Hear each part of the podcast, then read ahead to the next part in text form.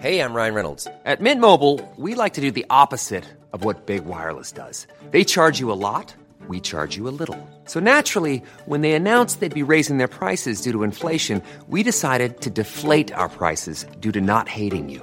That's right. We're cutting the price of Mint Unlimited from $30 a month to just $15 a month.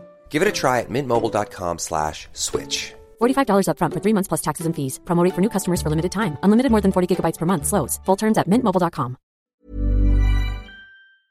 Bonjour à tous. Avant toute chose, je vous adresse toutes mes pensées en cette période de confinement liée au Covid-19 qui bouleverse actuellement notre société. Les épisodes de l'Aléa déjà enregistrés vont continuer à la normale, mais vous allez également découvrir des épisodes spéciaux pour vous informer ou tout simplement vous aider durant cette période inédite. Je vous souhaite à tous énormément de courage et n'hésitez pas à me contacter sur mon compte Instagram lawfromparis. Je serai toujours disponible pour échanger avec vous. Christian Clot, vous êtes explorateur-chercheur, auteur et conférencier. Vous dirigez des expéditions d'exploration et de recherche dans le monde entier. Vous travaillez plus spécifiquement sur la capacité humaine d'adaptation face aux changements et aux crises, en menant des études en situation réelle. Prise de décision, fatigue cognitive, motivation, émerveillement, émotion, peur sont entre autres les notions étudiées. Aujourd'hui, nous sommes le 20 mars 2020. Et vous êtes sur le podcast L'Aléa pour parler du Covid-19. Merci beaucoup en tout cas Christian d'avoir accepté mon invitation sur le podcast. On va revenir sur quelque chose de très simple puisqu'on entend beaucoup de choses. J'aimerais que vous nous expliquiez ce qu'est le Covid-19 aujourd'hui précisément. Oula, alors précisément, c'est une question qui est à la fois simple et très compliquée parce que vous l'avez vu, hein, les informations non seulement sont nombreuses, mais surtout, et logiquement, elles évoluent au fur et à mesure du temps. Donc, pour reprendre les choses, donc c'est un coronavirus qui est une typologie de virus qui est connue depuis longtemps. Hein, c'est pas du tout nouveau. C'est d'ailleurs pour ça qu'on voit parfois sur les notices pour le coronavirus. Donc c'est normal. Le plus connu d'entre eux, c'est sans doute celui du SRAS hein, qui avait sévi en Chine il y a maintenant quelques années. Donc c'est malheureusement déjà quelque chose qui avait frappé l'humanité. Aujourd'hui, alors quelle est la source de ce virus? Ce qui est quand même le plus sûr aujourd'hui, c'est que ça vient d'une source animale. Oui. Mais encore une fois, l'animal n'est pas en cause, et ça c'est quelque chose qu'il faut vraiment bien redire. L'animal, lui, est porteur de ce virus sans être malade, et c'est parce que nous le mangeons en tant qu'humains qu'on peut éventuellement transmettre ce virus à l'homme, qui va très légèrement se transformer ou très légèrement s'adapter à la condition humaine pour devenir dangereux pour l'humain. Ce qui est très particulier avec ce virus-là, hein, ce sera le Covid-2 ou Covid-19 comme certains l'appellent, c'est que d'abord il est très virulent, qui se transmet de manière assez aisée par les gouttelettes de l'atmosphère, puis que maintenant on sait qu'il peut rester vivant pendant un temps sur des surfaces métalliques, et même maintenant on sait sur des surfaces de carton, donc ça repose la question pour les livreurs, et puis qu'en plus il est capable de rester un certain temps sur des porteurs sains, donc ils vont le transmettre sans même le savoir. Donc tout ça fait que finalement on a cette fameuse pandémie qui est aujourd'hui extrêmement importante, et pour laquelle on n'a pas de solution. Ouais, complètement. Et on entend aussi beaucoup de choses. Donc c'était au départ, on entendait que c'était une grippe. Aujourd'hui, que c'est plus une pneumonie. Comment il affecte en fait précisément le corps humain et quels sont les premiers soins en fait qu'on peut faire quand on se sent atteint, quand on tousse, quand on sent qu'on a un peu de fièvre. Je précise d'abord que moi je suis pas médecin en tant que tel, donc ce que je vous dis, c'est ce que mes équipes de recherche et les médecins avec qui je travaille peuvent me donner comme information, donc j'insiste là-dessus. Les meilleures informations, elles sont vraiment à prendre sur le site de l'OMS, sur le site des services de santé qui, quoi qu'on en dise, et certaines personnes ont toujours peur qu'ils nous disent la vérité, donnent des informations vraiment régulièrement sur l'évolution des connaissances de cette situation. Ce qui est sûr, c'est que non, c'est pas une grippe. D'ailleurs, c'est même, je comprends même pas qu'on ait pu dire ça. Non, au-delà même de la dangerosité, c'est comme si on disait aujourd'hui une pneumonie c'est équivalent à une grippe. Non, c'est des maladies différentes qui ont des vecteurs différents. Et là, en l'occurrence, on a une maladie qui effectivement affecte principalement les voies pulmonaires, donc qui bloque le système respiratoire, ce qui explique pourquoi il y a tellement de monde qui doivent être mis en réanimation, c'est-à-dire qu'à un moment donné, il faut aider le patient à respirer, qui peut plus le faire tout à fait lui-même, et donc ça explique aussi pourquoi les personnes fragiles, âgées, qui ont des problèmes pulmonaires initiaux, qui ont des allergies profondes, sont les plus touchées, parce que ça touche un système qui est déjà fragilisé. D'accord. Et donc, quelles sont vos recommandations aux premières apparitions de la maladie ? Alors déjà, il faut surtout pas être dans une panique absolue. C'est-à-dire que malgré tout, d'abord, tout le monde n'est pas violemment touché. Il y a des gens qui sont porteurs sans être malades. Il y a des malades qui sont bénins. Et puis, malheureusement, il y a des gens qui, effectivement, vont avoir des syndromes plus graves. Donc, dans ce cas-là, premièrement, quand vous commencez à tousser, et là encore, on a entendu, si vous avez une toux sèche, c'est pas grave, ou vice-versa, si vous avez une toux humide, c'est pas grave, c'est pas vrai. Aujourd'hui, on ne sait pas complètement. Donc, si vous toussez, c'est pas forcément dramatique. Si vous commencez à avoir de la fièvre, là, il faut vraiment se poser des questions. La première réflexe, clairement, c'est d'appeler soit son médecin traitant, soit un médecin si son médecin traitant n'est pas disponible, et éventuellement ensuite d'appeler le 15. Et d'accepter leurs recommandations. C'est-à-dire que c'est eux qui vont déterminer, selon ce que vous allez donner de votre état physique, s'il est nécessaire de vous hospitaliser ou pas. Dans beaucoup de cas, on peut rester à la maison avec des soins palliatifs. On peut notamment, on a parlé du paracétamol ou de choses similaires, mais c'est vraiment le système médical, soit votre médecin généraliste, soit le 15, qui vont vous diriger vers la bonne direction. Ne soyez pas choqués non plus si vous arrivez à l'hôpital et qu'on vous repousse. C'est quelque chose qui est très important. On va garder très logiquement dans un cas comme celui-là les malades les plus graves. Et on parle d'un taux de mortalité de 2 à 3%, et on entend aussi que jusqu'à 70% de la population peut l'attraper. Est-ce que ces chiffres sont vrais ?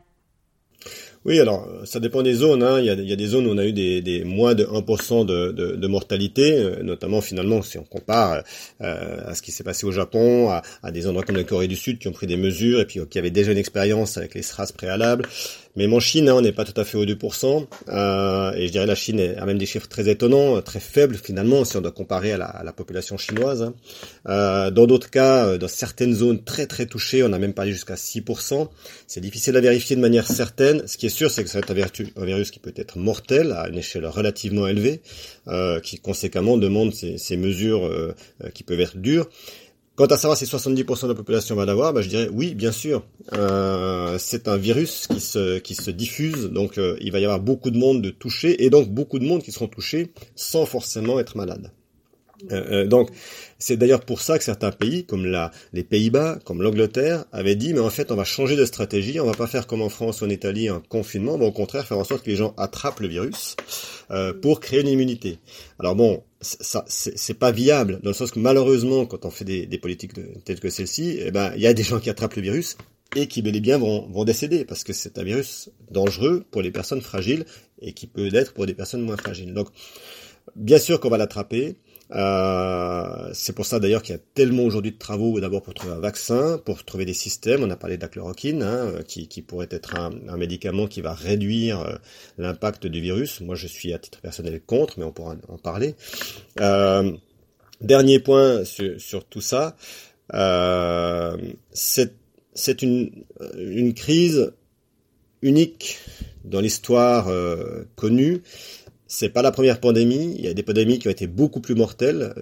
Ebola est une pandémie dramatique, mais la différence de celle-ci, c'est qu'effectivement, elle se propage partout très vite. Donc, il est normal que le monde entier aujourd'hui se questionne et prenne des mesures de protection. Aujourd'hui, est-ce qu'on a une idée de combien de gens attrapent la maladie et s'en sortent ? Aujourd'hui, on n'en a aucune idée. Il faut être très clair. Personne ne peut vous dire ce chiffre pour une simple raison. Il n'y a pas de dépistage et de tests systématiques. Donc, on ne sait pas combien de personnes ont réellement le virus.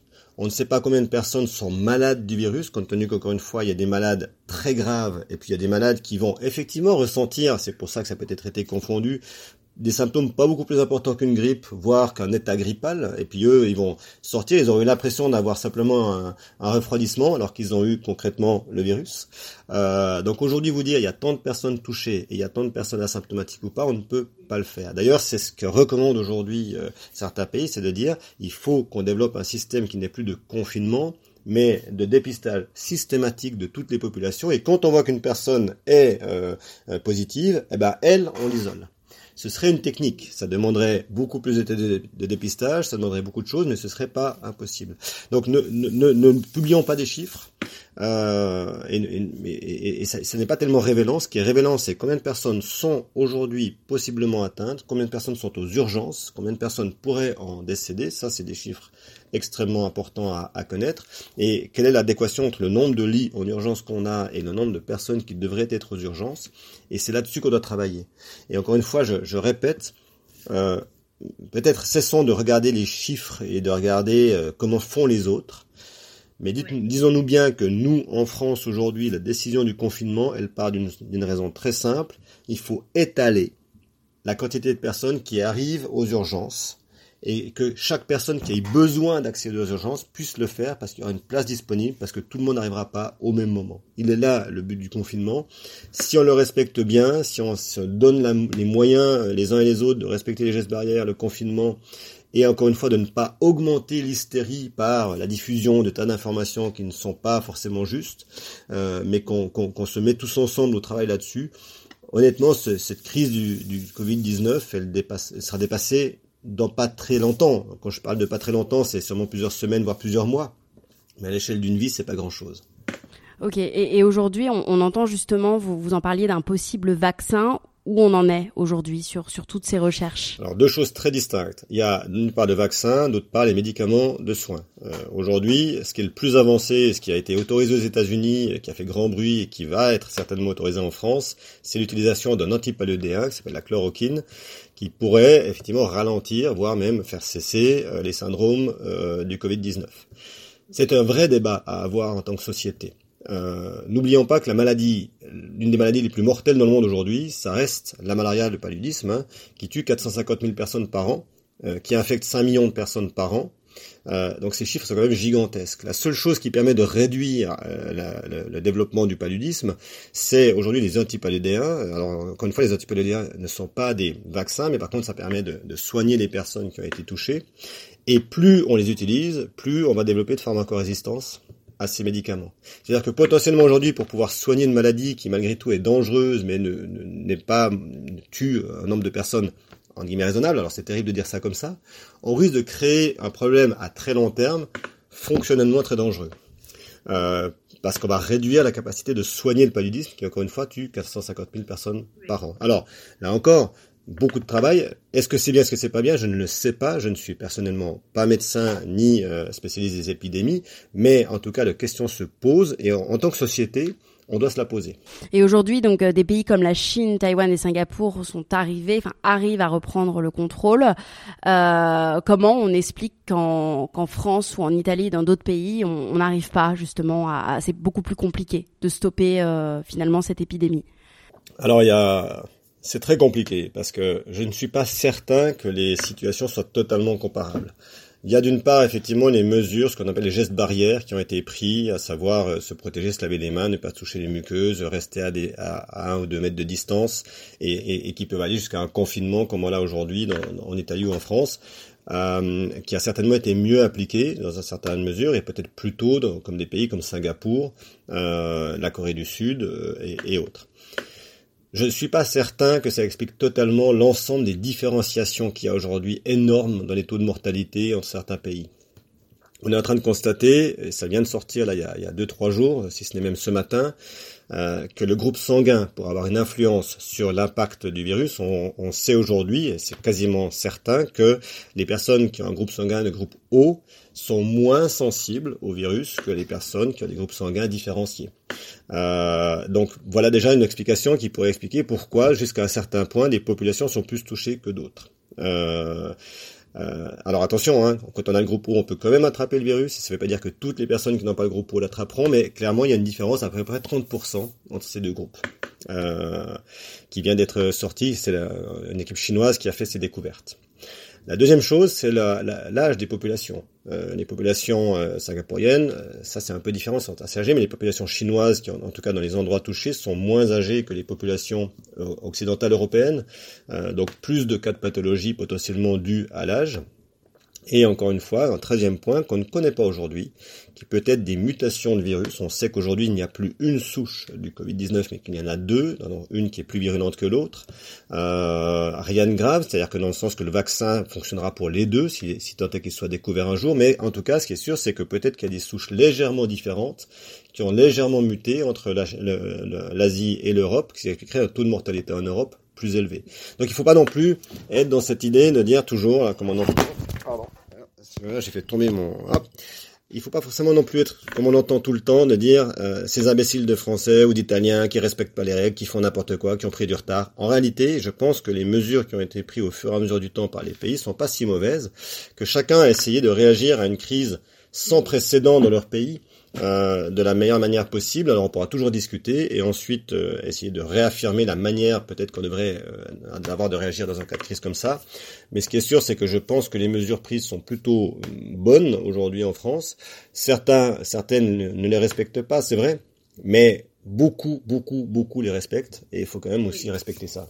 D'accord. Et on pourra voir justement avec ce confinement de vrais résultats dans combien de temps vous pensez Alors, on n'est pas arrivé au pic en France, ça c'est certain. Il va encore augmenter.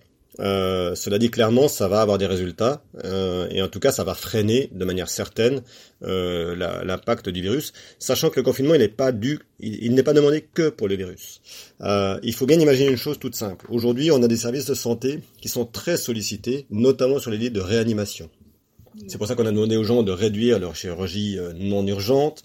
C'est pas tant qu'on n'a plus de médecins qui sont capables de le faire, mais que l'espace hospitalier est très occupé en réanimation et qu'il faut que les médecins puissent se concentrer sur ça.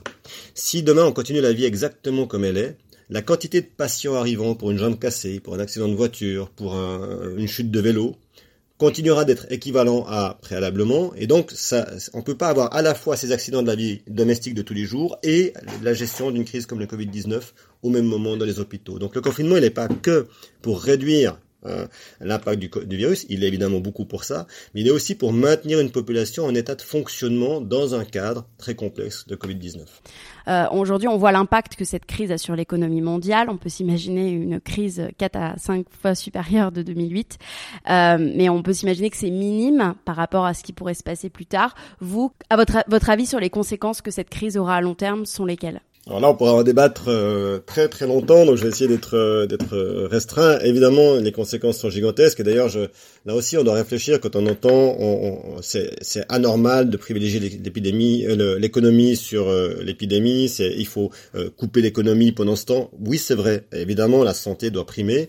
N'oublions pas qu'une crise économique grave tue beaucoup plus qu'un virus, et que les personnes les plus fragiles, qui certes sont touchées par le virus aujourd'hui, sont malheureusement aussi celles qui seront le plus touchées par une crise économique grave. Donc déjà, réfléchissons avant de dire on s'en fout de l'économie. Et alors évidemment, on a besoin d'un changement de système dans le monde aujourd'hui. Il est par exemple, à mon sens, anormal que les bourses n'aient pas été arrêtées pendant cette période, puisque la plupart des opérations boursières se font par des robots, des systèmes qui, eux, ne comprennent pas cette crise. Donc, à un moment donné, on va avoir besoin de réfléchir profondément le système économique mondial. Moi, je ne suis pas anticapitaliste, parce que je pense qu'il n'y a pas un système parfait, qu'il soit communiste, capitaliste ou autre. C'est par contre la capacité d'échange, de solidarité entre les humains qu'on doit réfléchir. Donc oui, on devra le faire. On doit le faire d'autant plus que le climat, le système écologique, le système, tout ce qui est les espèces sont en souffrance aujourd'hui, et que bien sûr, il faut que cette crise nous invite à réfléchir, à réaliser quand même qu'un tout petit machin invisible à l'œil nu est en train de mettre à plat tout le système qu'on a mis tant d'années à construire. Donc, c'est anormal dans un certain sens. Ça veut bien dire qu'on a une faille. Maintenant, je pense qu'il faut faire très attention aux décisions qu'on prendra pendant la crise. Mon expérience d'étude de crise, qui est maintenant assez forte avec l'Institut d'adaptation avec qui on travaille là-dessus, le montre bien, c'est que les crises doivent nous inviter, une fois la crise terminée, à s'asseoir, à réfléchir et à prendre des décisions pour le futur, pas pendant la crise. Les décisions prises pendant les crises ne sont jamais bonnes, parce qu'elles sont prises avec des émotionnalités fortes, où chacune et chacun, on le voit bien sur Internet, sur les réseaux, chacun a son idée, chacun a son envie, chacun voit la situation par rapport à son problème, son prisme, et c'est normal, c'est humain, et encore une fois, il n'y a pas de critique là-dessus, c'est une normalité. Par contre, quand on doit prendre une décision qui va impliquer le monde entier, ou même un seul pays, on peut plus le faire avec des émotionnalités pures ou des personnes qui voient les choses seulement sur un prisme, il faut le faire en ayant une réflexion pour l'impact global. Et ça, il faut du temps pour le faire. Donc, ne prenons pas de décisions hâtives, ne lançons pas des invectives de tout ce qui serait fait à faire ou pas fait, ou qui aurait dû être fait. Tout ça, c'est passé maintenant. On sait par contre qu'il y a un lien maintenant entre le réchauffement de la planète et les futures pandémies qui pourront peut-être être encore plus graves que le Covid. Enfin, Alors, il faut faire attention avec ce genre de lien. Ce qui est sûr, c'est que de toute façon, le réchauffement climatique en tant que tel est suffisamment problématique, suffisamment dangereux pour qu'on s'y préoccupe, qu'on se préoccupe de manière très très ferme aujourd'hui. Et tout ce qui découlera du réchauffement climatique sera un énorme problème. Mais attaquons-nous à la source du mal, entre guillemets, à savoir l'impact qu'on a en tant qu'humain. Et là encore, c'est pas du tout de dire il faut qu'on revienne à vivre dans des grottes et sans émissions. Ce qui est sûr, c'est qu'on a moyen aujourd'hui tel quel de conserver des niveaux de vie assez élevés tels qu'on peut les avoir, tout en réduisant très nettement nos impacts. Donc réfléchissons là-dessus. Et effectivement, si on ne fait rien, par contre, on sait qu'il y a quand même peu de chances que ça fonctionne à très long terme, et que ce qu'on est en train de vivre aujourd'hui, c'est juste une répétition générale de choses bien plus graves dans le futur. Vous êtes confronté, vous, personnellement, aux environnements les plus extrêmes de la planète pour tester la capacité d'adaptation du corps humain. Est-ce que vous pouvez faire un parallèle entre ce que vous avez pu vivre et aujourd'hui la crise qu'on est en train de vivre, sur les leçons à tirer de tout ça ? Alors les parallèles que je ferai sont moins sur mes expéditions dans les milieux extrêmes, puisque j'étais dans ces cas-là seul. C'est plus sur d'autres expéditions que j'ai fait avec des groupes, et surtout sur l'observation qu'on a des crises et des situations de crise qu'on a avec l'Institut d'adaptation, qui est clairement trois choses. Tout d'abord, l'humain aujourd'hui, dans les pays occidentaux en tout cas, j'insiste là-dessus parce que je pense qu'il y a une énorme différence, mais dans les pays occidentaux, n'est pas préparé aux crises, n'est pas préparé à l'adaptation, et qu'on a trop dans notre système éducatif la persuasion que le système et les technologies vont résoudre à notre place les événements. On doit revenir un peu là-dessus, et moi j'insiste, je milite beaucoup auprès des instances politiques et autres pour dire, aujourd'hui, quand on a des plans d'adaptation qui sont mis en place, ils ne réfléchissent qu'en termes de système et de plan d'organisation. On n'inclut jamais comment l'humain va réagir, comment l'humain doit changer de paradigme aujourd'hui. Non pas encore une fois pour détruire plus ou pour arrêter de vivre avec un certain confort, mais pour se questionner sur notre manière de gérer les crises futures. Aujourd'hui, ce paradigme-là n'est pas pris en compte. On n'a toujours pas, un exemple tout simple, si je prends pour la France uniquement, alors que tout le monde connaît les crises futures, on n'a toujours pas de cours obligatoires dans les écoles primaires et secondaires sur l'environnement. On continue de privilégier l'apprentissage mémoire strict, l'apprentissage de structure technique, plus que l'apprentissage émotionnel et comment je peux, moi, avoir un impact et de compréhension émotionnelle. Ces notions-là, dans d'autres pays, elles sont maintenant de mieux en mieux enseignées, pas partout, et même c'est très rare encore, mais en tout cas, on peut faire changer les choses par un système éducatif différent, par ne pas oublier qu'on peut avoir le meilleur système technologique du monde. Si les humains n'y adhèrent pas, il ne fonctionnera pas. Ce ne sont pas les intelligences artificielles qui résoudront les crises. Ce ne sont pas les systèmes technologiques qui résoudront les crises. Ce ne sont que des outils au service d'humains pour résoudre le futur. Donc il faut qu'on forme les humains différemment. Ça, c'est le premier point. Le deuxième point, lors d'une crise comme celle qu'on est en train de vivre, et peut-être que ça c'est quelque chose dont on peut parler, il va y avoir ce qu'on appelle des passages à la limite, des passages de pic. Le début du confinement a commencé il y a quelques jours maintenant, et on voit encore les gens sont assez cool, on va dire, sinon euphoriques, en tout cas ils trouvent ça assez drôle pour l'instant. On est chez nous, on doit se réorganiser, on doit changer. Le confinement va durer un peu et on va voir à un moment donné, ce moment où on va perdre ce sens-là, on va commencer à être moins bien, à déprimer. Il y a une étude en Chine qui est sortie qui a montré qu'au bout de 10 jours de confinement, les gens commençaient à avoir des déprimes de plus en plus profondes. On a vu des cas de suicide, on a vu des cas de personnes qui commençaient à se battre. Donc on a vraiment ce passage et de dégradation qui va se passer durant le confinement. Là, on a besoin de mettre en place des cellules d'aide, on a besoin de mettre en place des cellules de soutien aux personnes qui se sentiront désarçonnées, qui se sentiront déprimées, qui n'iront pas bien dans ces cas de figure, parce qu'encore une fois, si le virus est le problème numéro 1, la gestion des humains face à ce virus est un problème qui est majeur. Et il va falloir faire une évaluation, c'est ce que nous on va essayer de faire en lançant une étude dès lundi, là, du moment où finalement le confinement deviendra plus dangereux pour l'humain que le virus en lui-même. Voilà, sur tous les traumas que ça peut créer, sur tous les stress, sur toutes les incompréhensions. Et donc ça, il faudra être très prudent là-dessus. Et puis encore une fois, vraiment, une fois la crise passée, il faudra accepter de prendre le temps pour discuter des mesures à suivre et non pas vouloir les prendre à l'instant où la crise sera terminée. Personne ne prendra des bonnes décisions au moment où la crise se terminera, mais il va falloir par contre que les réunions se fassent. Et nous, en tant qu'Institut d'adaptation, on réclame vraiment que cette notion d'adaptation en tant qu'humain et non pas en tant que système soit mieux prise en compte dans les plans de réflexion des futures crises. D'accord. Et une dernière question. Aujourd'hui, beaucoup ont peur, et c'est une émotion que vous avez connue, sur laquelle vous avez travaillé. Quels sont vos conseils aujourd'hui pour la gérer au mieux ? Oui, la peur, c'est un sentiment complètement normal. Dans une situation comme celle-ci, on peut avoir peur de beaucoup de choses. On peut avoir peur de contracter soi-même le virus, on peut avoir peur de donner le virus aux autres, on peut avoir peur, on se met à avoir peur des autres humains, du coup, hein, on se dit, mais tiens, j'ai pas envie d'avoir des contacts. Mais les peurs, elles peuvent être beaucoup plus diffuses. Et parfois, on croit qu'on lutte contre la peur du virus, mais en fait, on a peur d'autres choses. On a peur de ce qui va se passer après. On a peur parce qu'on n'aura plus d'argent. On a peur parce que le confinement nous stresse. On a peur parce qu'on est en confinement avec des gens qu'on aime plus ou moins bien. Bref, les peurs sont nombreuses dans un cas de figure comme celui-là. Et encore une fois, c'est parfaitement normal. Ce que moi, je pense sur la peur, c'est qu'il faut vraiment ne pas laisser le sentiment s'installer à long terme. Et que c'est quelque chose qu'on voit bien, qui provoque des réactions qui sont illogiques. Donc, quand on a peur, la meilleure solution, c'est déjà de prendre en compte... Alors, il y a un double écho, je ne sais pas pourquoi. J'ai un retour de son, mais quand on a peur, la première chose, c'est de réfléchir pourquoi j'ai peur. Quel est l'élément ou la notion qui me fait peur, et d'accepter de la regarder vraiment en face, de se questionner qu'est-ce que moi j'ai comme levier à mon échelle, à mon niveau, pour essayer de réduire l'impact potentiel de ce qui va me faire peur. C'est extrêmement important parce que on peut pas compter sur l'ensemble du système, de même qu'on n'a pas d'influence sur l'ensemble du système pour réduire la peur.